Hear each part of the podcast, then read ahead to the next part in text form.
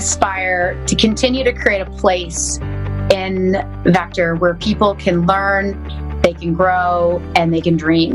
When I think about dreams, I think they bring hope. Hope brings power to the present moment. I've learned to be careful what you say to yourself because you're always listening. I really have to be conscious of how I speak to myself and what I choose to pay attention to and what I don't because it can set me in two different directions. And I've also learned being nervous or a bit uncomfortable is a sign that you're in the right spot.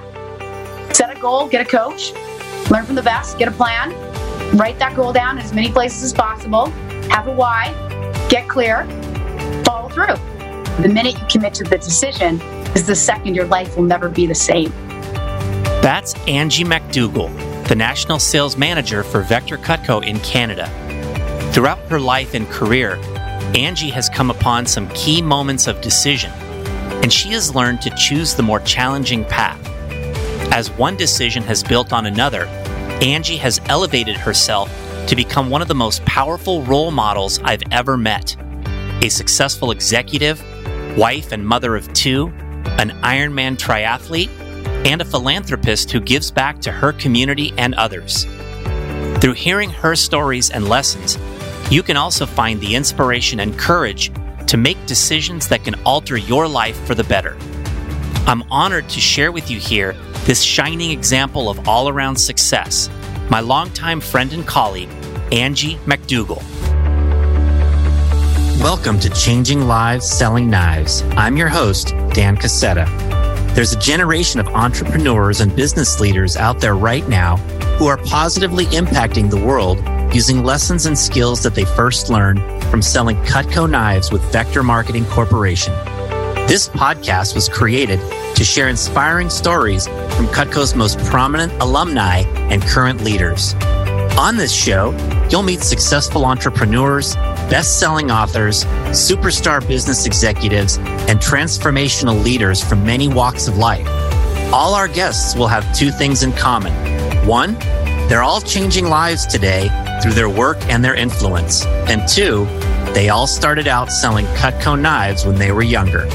The lessons of the Cutco Vector experience are numerous, are compelling, and are real world concepts for business and life. Through hearing real life stories and hands on experiences, you'll gain insights that can help you in whatever it is that you do in life. Thanks for pressing play. Let's get on with today's episode. All right, welcome everyone. I'm here today with Angie McDougall, and Angie is the National Sales Manager for Vector in Canada. And uh, interestingly enough, Angie's been in the business now for 25 years. And today, the day we're recording this interview is precisely Angie's 25th anniversary in the Vector Cutco business. So, Angie, congratulations on 25 years in the business. That's awesome. Yeah, it is awesome. Thanks. Yeah. Yeah. Well, tell us a little bit about uh, how you got started with the business uh, 25 years ago. Okay. Yeah. So I was uh, just finished my second year at university in the city of Calgary. We were about a month away from final exams, and a, uh, a friend of mine that I grew up with in my hometown, uh, we were chatting, and he said to me, "What are you going to do for your summer job?" And I said, uh, "I'll probably go back to my hometown and do construction, like I did the last few summers." And he said, "Oh, okay." And that you know, prompted my, well, what are you going to do? And he said, uh, I'm going to make $10,000. And I was like, oh, that's, that's cool. How are you going to do that? He's like, I'm going to sell knives. And I was like, oh, yeah, good for you. And that was about the end of my excitement for that. It's and a little said, weird, right? Selling yeah, knives. Yeah, it was actually very weird. And then uh, he said, You should check it out. You should do it with me. And I said, uh, Yeah, I don't think so. I have never sold anything. And he said, uh, No, honestly, you should check it out. He's like, I've been doing it for a few months part time the product's really great, sells itself, good training. Plus, it'd be fun to work together. And I was like, yeah, no, there's no way I can make enough money for school selling knives. Like, I don't think I could do it. And he goes, no, no, no, you should really check it out. And I was like, I don't know. And then he goes, he looks at me and he goes, uh, what are you going to do? Um, you know, what do you want to do when you graduate? And I was like, well, you know, I'm taking a business degree, or, you know, and he goes, okay, so when you graduate and you go in for an interview and your degree, your resume, sorry, looks exactly like everybody else's, except for it says you can move heavy machinery and make some lawns look really nice from your landscaping. Do you think it's really going to separate you? Mm. And I was like, okay, fair enough. Probably not. And he goes, why don't you just check it out? The manager's actually at the school today taking applications. Just come over with me. I'll introduce you. Just check it out. And I was like, okay, fine. So I went to the table, checked it out. The manager at the time is actually right now the general manager of Vector Canada, but he was at the table and he, filled an application and said, hey, you know, invited me to the office for an official formal interview. And so I said, okay, I'll check it out. And I remember he said to me, you know, dress professionally. And I was like, okay. You know, I went home and I was like, uh, borrowed clothes from my roommates. Um, I didn't have a car. I never went to that side of the city. I was like, okay. So anyway, went to the interview. I remember my friend was telling me he, you know, really enjoyed it. I thought I'd give it a shot. And I still remember sitting in the interview, seeing uh, at that time, you know, the knives and hearing about the experience. And I was a bit skeptical, but I was also very excited to get a job that could help me make more money, but get me out of my hometown and have me live in the city for the summer. So, so I went through that, and at the end, I got accepted. So, you know, I was pretty excited. And after I got out of the interview, went back home and ended up telling my uh, friend, you know, about the job I got, and they were excited. And they said, "Oh, that's great! You get to stay in the city. What are you going to do?" And I said, "Oh, it's great! It's great! I'm going to sell knives." And they were like, "You're going to do that for a job?" And I was like, "Yeah." They're like, "Like for like money?" I'm like, "Yeah." Oh, like how, like door to door. And I was trying to explain, no, it's actually through referrals and I get paid if they don't buy anything. And it's, it's really great. And they were like, oh, yeah, I've heard about jobs like that before. And I'm like, what do you mean? It's like, yeah, it's too good to be true. So my excitement was a little bit uh, dampened, but you know, I remember my friend had said, "Hey, just check it out," and so I uh, I decided to just uh, make my own decision and and uh, went to the training and checked it out, and ended up in my first few weeks going back to my hometown to do practice appointments with my friends and family. For me, that went well, but I came back to the city where I did the training and only had really a handful of referrals. And so, how far was your home from Calgary? Uh, it was about an hour drive, but an, yeah, it was about an hour drive, and I didn't have a car, so it wasn't like I was kind of on my own schedule and and doing that. So I had gone home, borrowed the car from my parents to kind of do appointments in hometown, but then by the time I got back to the city, I was like, okay, so now I've gotten a few pay raises, which was kind of cool, but I was now having to like see if this was really going to work. And I started out with just a handful, five people that were our typical target customers that I could practice with. And I got really good at recommendations from the beginning and, and started to build my base of leads. And, and then, uh, you know, I kept getting recommendations and I borrowed my boyfriend's car and I used transit. And then within a couple months, I'd actually um, I'd gotten about four pay raises. I had won a computer, and 25 years ago that was a really big deal. It was the first computer I owned, and then in four months I had earned uh, just over fifteen thousand dollars and won a scholarship for school, and it was a big deal. It was really big deal for me to to make that kind of money. Outstanding. Mm-hmm. Were there some challenges uh, in your early days of doing appointments that you experienced and, and overcame?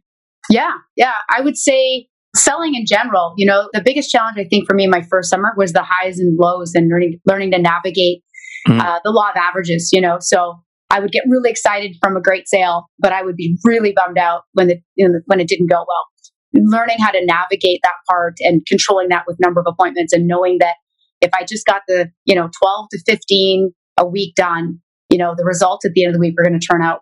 So I think for me, that was a big thing is learning how to navigate that. I didn't have a car. So for me in a big city, I never really took transit. So that, borrowing a car, trying to figure that out, you know, that was a challenge, but I found a way. And I didn't know the city that well. I was basically a student who lived two blocks off campus.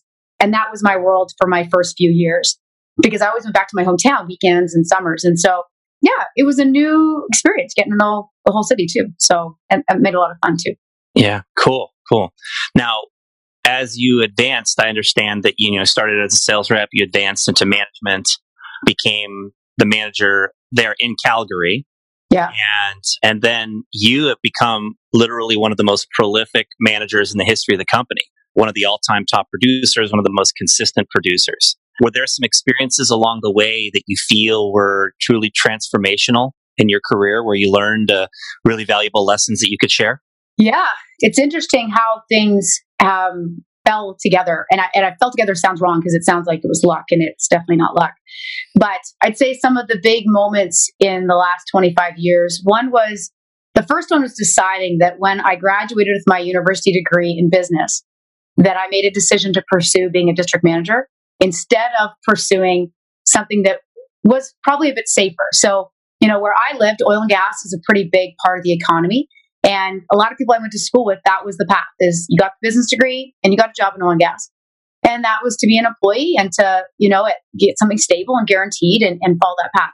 And I made the decision that I wanted to pursue the opportunity I was presented was to run a district office with Vector. And I remember sitting with my mom and explaining to her, this is what I want to do.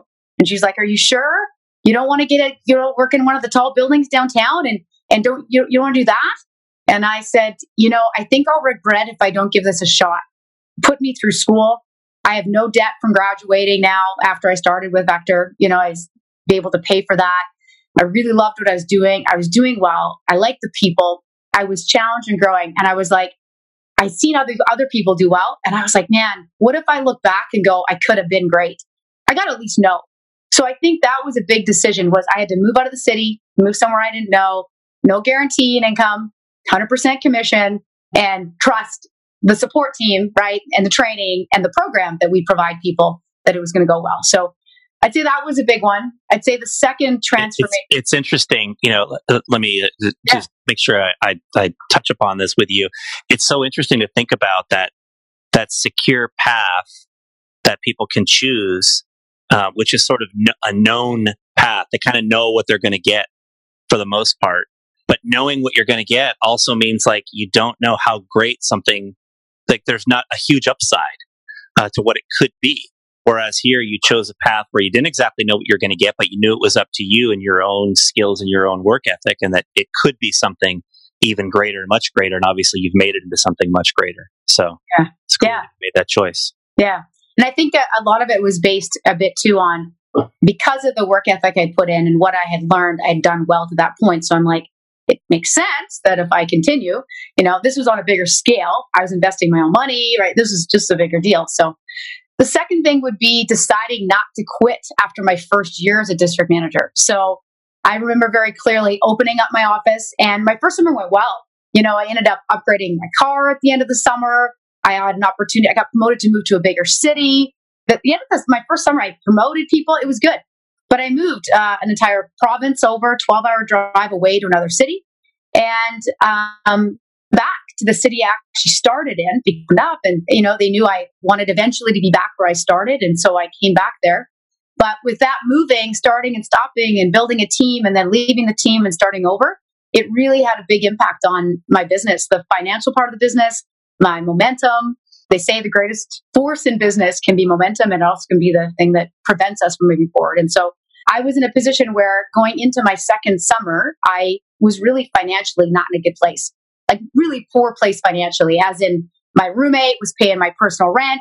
And I just made a decision. I, I was kind of, I was at a fork in the road. Do I continue? Do I kind of just call it, hey, I gave it a shot?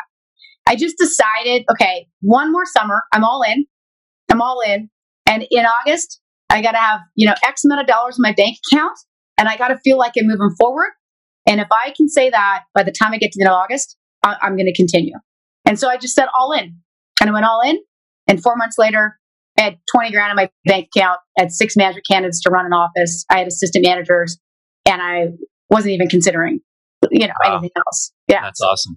you know, it, it seems like in life there's so many times where we we reach that crossroads and we think, you know, have I really put my best into something? And oftentimes when you when you get to that point, there's always something more that you could have done, you could have put in that, that if you confront that and you get past that, uh, you're able to find some amazing success oftentimes. And uh, there's a lot of stories like that that I've heard of people that uh, were at that crossroads and then realize, you know what, I really do this uh, and I'm all in, as you said. I can truly get what I want. So, and then and then that happened for you. That's great. Yeah, yeah.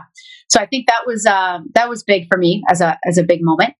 And then I'd say that um, one other moment I think would be deciding to pursue having a family while staying in the business. I was quite fearful that this wasn't going to be a path for me, a career that I could coincide being a mom uh, at the same time. Quite fearful. And I was because there was, up to that point in time, there was always somebody that was ahead that I could look to in the business to go, oh, they're doing it that way. Someone's doing it this way. But there, there was always some path. And in this situation, there was no path. So there wasn't a female at an executive level or just at a level running the business as a manager that was married, had kids, and was thriving. And for me, that was important. It wasn't just run the business and get by. It wasn't run the business and be great, but not be a great mom. It wasn't like I really wanted it all. And I remember arriving at a strategic leadership conference that we have annually. I was pretty excited because I was rooming with the only other executive level female in the business at that time at my level. And I got there, got to Miami, and then I found out she wasn't there uh, because she'd left the business to go have a family. And I was like, oh, so not awesome. And I remember that. And, and I'm one of the biggest fans of, of invest in yourself, personal growth seminars, do all that. And I remember having a decision to attend a Robin Sharma conference. It was called Your Awakening Best Self Weekend. And I, hands down, would be like all in. And I remember going, I don't want to go because I know if I go, I'm going to do the work. And if I do the work, I'm really scared the answer is going to be you should quit your job, that you can't have both. And I was mm. really worried. And I was like, well, I should just, I know I should go do this. So I went, we did this exercise. I came away from it thinking, all right, what if, just like when I ran, I'm like, what, what if it works? So I approached to uh, my national sales manager at the time and general manager, Dave and Joe, and shared my concerns. And they were honest and supportive. And the honesty came from, we don't have an answer for you. We don't know the path, but we're going to support you in the path. And we're going to support you because it was, and it was very empowering because it was like, we're going to support you. We're going to figure it out together. And there's a side joke to this is that I actually I feel like I had more conversations with them than my husband about it. You know, it was like I would go to Warren later and go, "So I talked to Joe," and he's like, "Well, that's cool, but uh, you're having the kids with me." And I'm like, "Yeah, well, it's kind of funny." But but at the end of the day, they said this could be Angie. If this works for you, you could really be in a position to set an example for so many other women that there's no reason this can't work. You know, we see men travel. We see men do all these other things outside of the business. Why can't you have a baby? Right. And so that was big. And in Canada, it was even bigger because you know, if you're an employee in Canada, the maternity leave here is a year. It's not like three months, it's not six weeks, it's a year. And it's like 80% of your income. So all my friends, it wasn't like, well, do I, you know, is a decision of a family. It was, well, I'm going to get a year and I'll come back to my job. So yeah, and to be clear, when you're running your office, you're running your division in Vector and Cutco. You're not an employee. You you're like an independent business owner that owns your piece of the company, and so the buck stops with you. You're ultimately responsible, and that's what brings on some of this challenge. Hundred percent. So I just said I got to create my own maternity leave. So I saved thirty grand so that my staff never felt like, oh, so if you don't, you know, business doesn't thrive, you know, I just wanted them to feel good but I think we had created such a culture around standards and what was acceptable that even though we set it up and, you know, that's a whole other side story of being in control, having kids and all that part I was learning. But when it did happen, I had the money saved and I had planned on six months to be gone and I didn't need to touch the 30 grand. The staff stepped up and we didn't need to and they were able to keep going and, and developing and, and serving. And so we had our daughter that next year. And so Warren and I were, we both actually stayed home and, and uh, raised our daughter and then came back to the business in an entirely different way. You know, I had, I realized how I could improve in time management before I had kids. I always said I was good. And then I had kids and I was like, actually wasn't that good.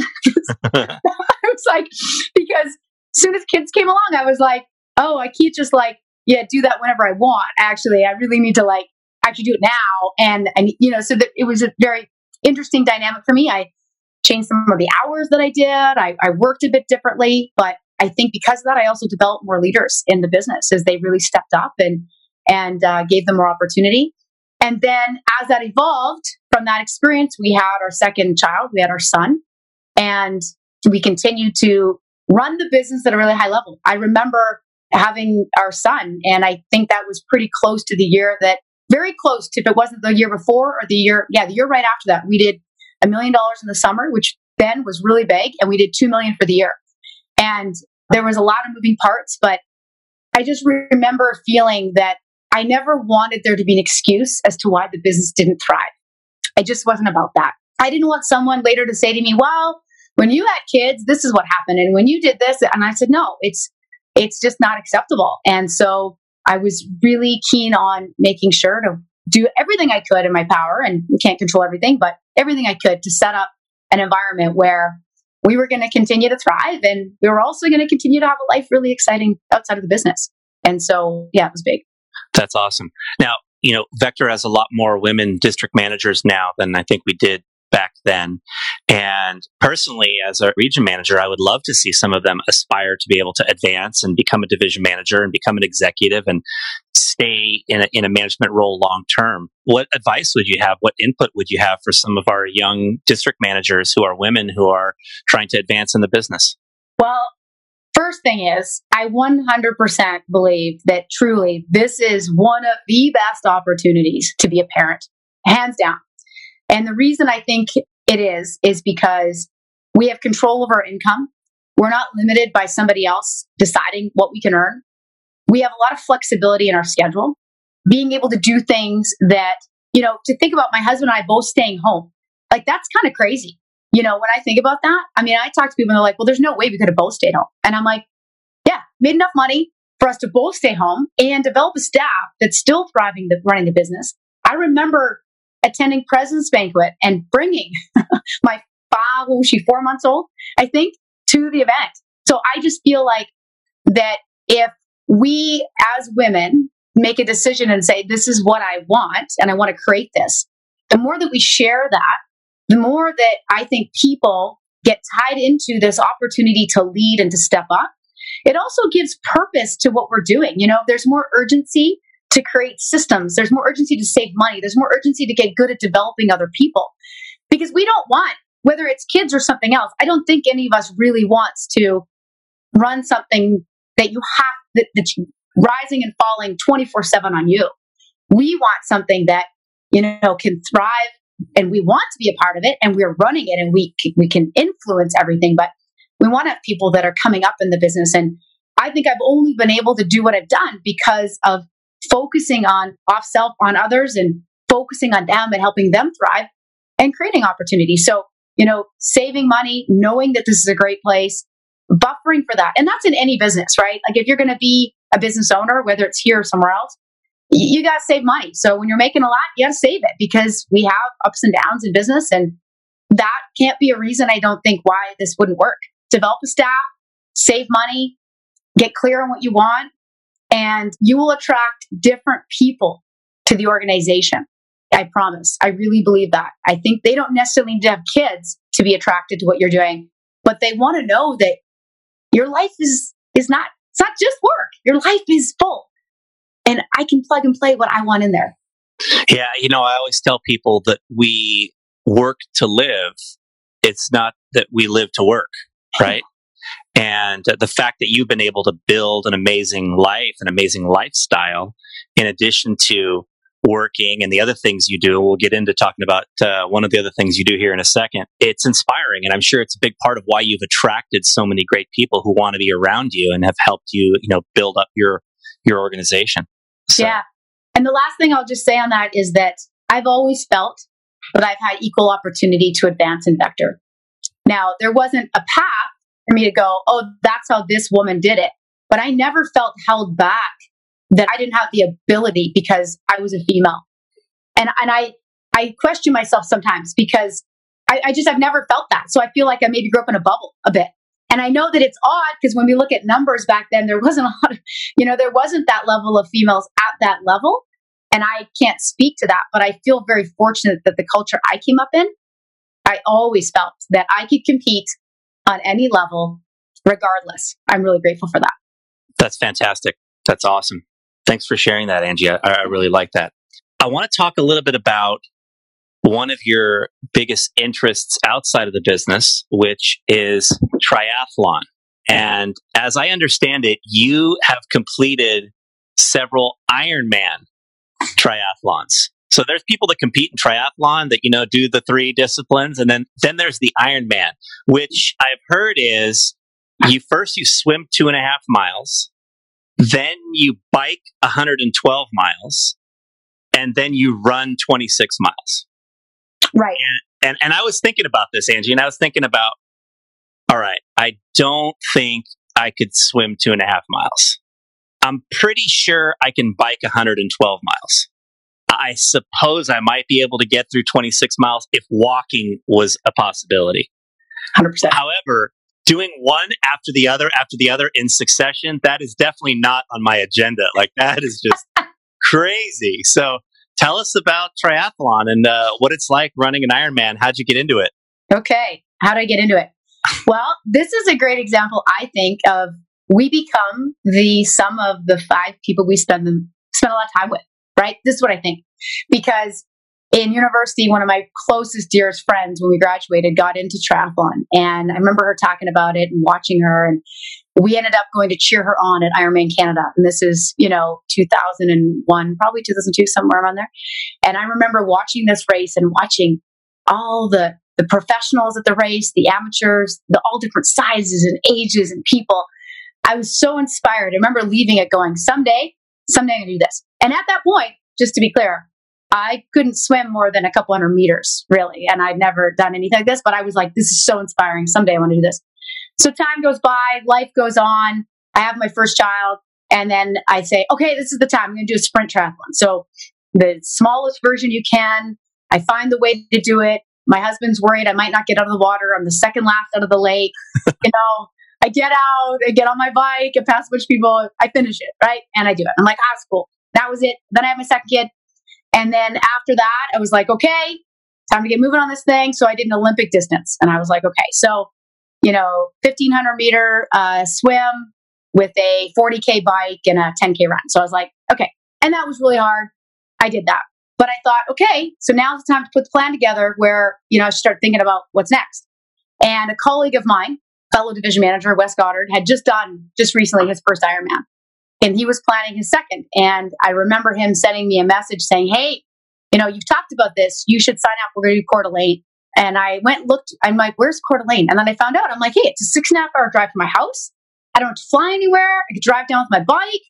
I was like, hey, I went on the website and I swear to goodness, I saw that it said 70.3, which is the half Ironman.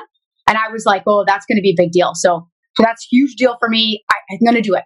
So Wes is like, you got to sign up. It's going to sell out. And I was like, okay. So I go back and I'm like, where's the 70.3? I'm like, what the, it was only a full distance. And I was like, what is up? So I text him and I'm like, yeah, dude, it's like only a full. Like I, uh, I can't, I've only done an Olympic. I can't even, I've only, I've never done that. You know, in true Wes fashion, as he responds, I already knew the response was going to be like results or reasons. You know, you're either going to have a reason you're not, or you're going to do it? He gave me all these, you know, and I'm like, you've already done a multiple halves. You've done a full. You're not even understanding. So of course it sits in my ear for like my head for three days. I can't get it off my head. I'm like, do I do, I, this was not the plan. So then I go home and I'm like, Warren, am I thinking I should do this because I don't want Wes to like razz me? Or am I doing this because I really think I should do this? So at the time I had a coach for my uh, Olympic distance and I called him and I was like, what do you think? It's June it was July actually, I think it was. The race is next June. What do you think? He goes, Well, what I know about you, what I know about your family, the age of your kids, your job, you know, your life. I know that you can do this. You won't perform at your best ability, but you can do it. And I was like, all I need to know from you is that I can get across the finish line. That's what I need to know. And I said, Do you think I seriously can do it? The training, I can't swim really. Like, do you think I can do it? He goes, You can do it. And I was like, oh, Fine. And the funny thing is, I was like, Okay, next year's my 40th birthday same year. Man, the stars are aligning. I should just do this. And when you kind of asked me this question, I looked back at a blog that I'd started in this process. And I called a friend of mine, really good friend of mine, John Broman. He was also business life coaching me at the time. And I told him what I decided to do. And he said, Angie, I'm jealous of the person you're going to become in the results of making this big decision in your life. The minute you commit to the decision, is the second your life will never be the same. Mm. And I was like, you know, that true John John fashion, right? And I was like, and then I thought about it and I was like, this is really the reason I'm doing this. I want to lead people. I want to lead through action. I want to show my kids that when you put your mind to something and work hard, anything's possible. I want to be a better version. I know proximity is power. I know that these people in the community I live in, these triathletes are positive, healthy, fit, inspiring, business. Like I was like, I want more of that in my life. And, and I have a lot of that in Vector, but I was like, man, this is different. You know, the quote in my email is be the change you wish to see in the world. And I'm like, time to kind of step up. You know, I need to do this. And I need to take the advice I've been giving everyone that I work with, which is set a goal, get a coach, learn from the best, get a plan, write that goal down in as many places as possible, have a why, you know, get clear, follow through. And I remember that we only grow when we're challenged. And I knew this was my time to uh, to get challenged. Yeah. Wow. Wow. It's so awesome that you were able to draw inspiration from some other people to give you the confidence that you could do it. I, I think that we all need that in our lives, right? We need somebody who's there to tell us, yeah, you can do this, right? Because I think self doubt is a very natural part of human nature, you know. Yeah. And when your coach or Warren or Wes or John Vroman or whoever, you know, all of them combined were telling you, yeah, you can do this, uh, it's a lot easier to believe in in ourselves in, in a case like that. And uh, that John Vromanism, the minute you commit to the decision, oh, is the is the second your life is no longer the same. and it's so true. I mean, it's so true. Everything changed after that. Everything. You know, what you focus on expands. Like my schedule changed, my focus changed, everything, it just changed and made that decision uh, to do it. Is see, some people say to me, Oh, I can't swim. I go, I'm not kidding when I tell you. I could not swim more than 200 meters without stopping, and I needed to be in a pool, not a lake. And so I got a swim coach. I mean, I had a triathlon coach who lived 45, about a half hour away from me, but I needed somebody at the pool. So I basically really learned to legit swim. You know, I could survive if I had to, but like not this, you know? So I, I learned how to just involve other people, ask for help, get a plan, trust people. Yeah. Wow. And, and you know, 200 meters is what you were starting at. The, like that was hard. And then the distance, the Ironman distance is like 4,000 meters. Is that correct? 3,800. 3,800. Yeah. yeah. 3.8K. Yeah, exactly. So it was wow. a, yeah, that was the biggest worry for me, really. I and, and I'd never ridden that far, and I'd never run a marathon before. But like you know, you I mean, I could walk. You know, I was like I could at least walk. But I was, and the thing with an Ironman is there's a cutoff for the swim time. If you don't make the cutoff, you can't get on the bike. And so uh, that was something I learned through this process was you can plan everything, but there's things that happen. And my swim on my first Ironman, anyway, I ended up in the medical tent. I got hypothermia and I almost missed the cutoff. And I remember being like, no, get on the bike. No matter how you feel, get on the bike. I, and I got on the bike and some of the things that when I think about what's this taught me, this being in triathlon and Ironman, what is, how's it affected my life is to be focused on what you can control right now in the moment. So often in triathlon, I found that I'd be in the swim thinking about the run, being like, oh my gosh, if I can't get through this, how am I going to do the run? Right. So I learned to just you know, be in this moment. So I think in my life, you know, sometimes I get caught up in, oh, where do we want to be at the end of the summer? I'm like, focus now in this moment, right now. What action can I take? What can I control? Right. To not get so dragged into that and learn through that experience uh, was really important. Also, it's not how you start, it's how you finish. Every race I've done almost, the swim is not my, like, it's not thing I'm the best out of the three. So it's a head game with me because I get out of the swim and you know, a lot of bikes are gone on the rack. And it's like, but then I turn it into something else because it gets a little fun for me to chase people down the bike. And then I realize, okay, now I'm on the bike, you know, and then I get on the run. And, you know, people will say to me, oh, great bike. And I'll say, solid swim. You know, and I just learn how to navigate this. It's never how you start, it is how you finish, you know? And also that there is a physical fitness aspect, obviously, to doing an endurance level sport but so much more is mental. I've learned to be careful what you say to yourself because you're always listening. And don't listen to everything you say. And your body can do a lot more than your mind tells it can do. And I've learned that, that when I'm in that sport, I've also learned that just in life is that, you know, I really have to be conscious of how I speak to myself and what I choose to pay attention to and what I don't, you know, because it can set me in two different directions. And I've also learned being nervous or a bit uncomfortable is a sign that you're in the right spot. It's okay. It's okay to be in that feeling. You know, this could be a good place, direction you're going to get around people that are better than you and are supportive. So not just better, but supportive. Sometimes that I found that's given me a guidepost and can help with where I want to be. I've learned through the sport that we can do anything we want if we have the passion to find a way. And the last couple things is that uh, the journey is equally, and I, think actually more rewarding than the race itself. So you need to enjoy the journey. The training time for my first Ironman was harder than the race by far. There was drug, juggling things. There was there was rides that I just didn't go didn't do well. There was questioning my abilities. I got injured. I got sick, and I didn't know is that going to affect things. Just and then uh, age is just a number. We're never too old to try something. We're never too young either. Because of what I did with triathlon with Ironman, then I after that I was like, you know, I'm going to learn a mountain bike, like and really learn a mountain bike, and I'm going to do on this cyclocross thing that I've never done, and you know, I think I've set myself up, and it's not automatic. I still need to like, I can fall back on that and go, hey, I did that. I can probably do this with the right training, the right, right environment. Yeah. Wow. There was so much gold in what you just said. The importance of what we tell ourselves. Mm-hmm. Such a critical piece of our success. Like we're programming our minds all the time and with everything we say and it's so important to be conscious of that. And then um, when you said if you're nervous, you're in the right spot. I can remember when I first started with Cutco and vector marketing, I was in my interview and I was very shy and I didn't have very good people skills. And as I was watching the interview and thinking about how the job worked, my first thought was, I can't do this.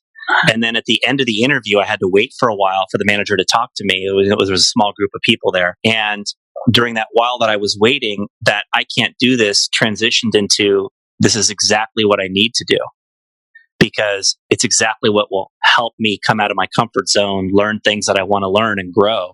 And. I can see the parallel with that with triathlon and, and, and what you've done in pursuing triathlon. Like, that's fantastic. That's awesome. These days, who or what uh, is most inspiring to you now? On a professional level, I would say Joe Cardillo, who I work with, you know, weekly, daily. He inspires me because he continues to see the best in people and see them better than they are. You know, he really, really always sees the best in people, and uh, that it really inspires me. And I would say uh, my family. I'm really inspired by my kids because I want to be the best version I can for them. I want to create experiences that we'll remember forever. And I also want to be present to the moments that really matter. So they inspire me to keep working on myself to be able to be that person that that mom that I want to be and to be the wife that I want to be to my husband. Yeah. That's great. That's great. Now, the theme of this show that we're doing here is is changing lives selling knives. It's all about the impact we can have on others. And Angie, as you look ahead in your career in your life, what are some of the ways that you aspire to change people's lives through your work or through your influence? I aspire to continue to create a place in Vector where people can learn, they can grow, and they can dream. And what I mean by that specifically is from me experiencing as a sales rep uh, and how that impacted me. You know, I think even just from one summer doing this, I went back to university in the fall and I volunteered to do all the public speaking for group work which before that, by the way, I hated it. I I loathed public speaking, and one summer changed me drastically. So I really want to create an environment where people can learn how to sell. I think sales skills are so valuable, especially today, even more than they were. I think that people need to be in an environment where they're they are selling themselves and selling an idea face to face with people. It's too easy. There's too many other ways to do it, and I think that this skill matters. I want to create a place where they can learn to communicate effectively to work in a team, to build a thriving business. I want them to learn to manage money, build wealth, and develop really skills that they'll take with them for life, no matter how long they are part of our program and our company. I want them to grow personally, professionally, financially. I want them to learn how to manage their energy and their emotions. I want them to take responsibility for their results. I want people to walk away or continue to work with us and increase their standards for their health and to build a life that's exciting outside and inside. So to have a full circle business and life. I want them to professionally to be able to build a business, whether as a career sales rep or as a manager, where they have multiple layers of development, multiple levels of sales channels to get experience that will separate them from the rest and to be a part of an organization that also values giving back to the community and that they're a part of not just giving back financially, but being a part of the community that they live in. And then the last thing is to to really dream. Is I want them to, if they don't already, I want them to make it a part of their life to make a dreams list. I want them to have a list. I want them to check things off. We want to help them. We instituted a program just recently called our, our Cutco Dream Dollars. And so our managers and our reps can earn Cutco Dream Dollars towards a dream account and that we're going to help them to fulfill the dreams they have on their list is, you know, I want them to look back and go, man, that place I worked with or that I work now, I matter, not just money, but, you know, I matter too, is that I'm thriving as a person. When I think about dreams, I think they bring hope. And to quote John again, Roman is, he has uh, said many times, you know, hope brings power to the present moment. And I feel like that's so important for us to have power today and, and what's pulling us forward. So I want them to be an environment where they continue to dream and think big. And on that note, because of the quality people that I've met here in this business, I feel that I've gotten exposed to thinking about contribution and giving back on whole another level. You know, I was uh, introduced to Front Row Foundation many years ago in 2005 when John first started it, John Vroman. And I was a raving fan the whole time, and I thought it was fantastic. And I loved everything is about, uh, where the charity basically gives people that are braving a critical life illness in order to see their front row experience, uh, have a front row experience with their dream musician, a concert, a sporting event. And that's done so that they can set aside for that day any physical and emotional pain they're feeling to celebrate the energy of life. And to have that transform really them and their their significant others and people that are important to them. And Warren and I were thinking, you know, man, it'd be great to be able to have people in Canada to be able to give money to people in Canada because it was just it was a U.S. based charity. And so nine years ago, we uh, did what we needed to do. It took a couple years to get it set up, and so we've been now running the chapter in Canada, and we've been able to help people have a variety of experiences from uh, New Zealand Rugby World Cup to Broadway theater in New York City to personal meet and greets of NHL hockey players and and um, a lot of concerts. So uh, I feel like that's a result of the people in this business. Me doing that, I, and I don't think I would have said, "Yeah, I should do that," if it wasn't the culture that's in, created in Vector about how do we give back, how do we grow, how do we help other people. You know, it's not just about us, but how do we how do we make a difference in other people's lives? Awesome, awesome. Well, Angie, I think that you and I would both uh, say that we've been very lucky to be around some amazing people and such an amazing culture. And truly, you have been one of the people who has most helped to create that culture. You know, I just want to acknowledge you for all that you've done in this business as a leader, uh, as a pioneer among women in the business, and as somebody who has been, as I mentioned, one of our top performers, one of our most consistent performers one of Cutco's most consistent performers for for many many years. There's a difference between a role model and a mentor, and I feel like you are both. Uh, you're a mentor for so many young people who work with you. You're a role model for our entire organization, and uh, and as your story uh, gets told, uh, you're a role model for so many others who get to know you and get to hear your story and, and can be inspired by what you've accomplished. So I just want to acknowledge you and say thank you very much for taking some time to be able to do this interview. I've, I've, i feel like uh, this has been awesome, and I'm very grateful uh, for your time and for your wisdom. Thank you. I appreciate you organizing this and taking the time to do it. You know, to reach out and we need to share this with more people. We have yeah. a really amazing organization that it's not just a saying. We really do change lives. Yeah. Yeah. Fantastic. Well, thanks again, Angie. I appreciate it. And I'll look forward to seeing you at a future event. Cool. Sounds great. Angie MacDougall. That was awesome. I trust that uh, you have highly enjoyed uh, the last uh, 35, 40, 45 minutes, whatever that was right there. Uh, that was really great. So many good nuggets, so many awesome lessons in the experience of triathlon and taking on a challenge and pushing herself to do something that was beyond what she originally expected to be able to do uh, great lessons in her experiences of having a family while being an independent business owner and attempting to juggle that and balance that and the benefits of being an independent business owner, you know, in that phase of life and what it does provide versus just looking at what the challenges are. And the quote that really resonated with me the most is when she said, it's the moment you commit to a decision is the second that your life is no longer the same. And I would just encourage you, if you're watching this right now, to think about what's a decision that maybe you've put off. What's something you've been thinking of doing in your life that you could do? and making the commitment that you're going to move in that direction. It's time. It's time. Why not you and why not now? Uh, I'll leave you with that. Thanks a lot for watching, everyone. Look out for some other great episodes that are coming out with some other awesome Cutco executives, as well as some of our most amazing Cutco and Vector Marketing alumni. Take care, everyone. Thanks for listening. If you enjoyed today's episode of Changing Lives Selling Knives, please consider rating or reviewing us on your podcast player and hit the subscribe button so future episodes are automatically downloaded directly to your device.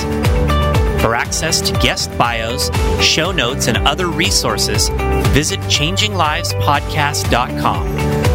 You can sign up there to receive valuable resources for free from people featured on the podcast. This is Dan Cassetta signing off. We'll be back in a few days for our next story about changing lives.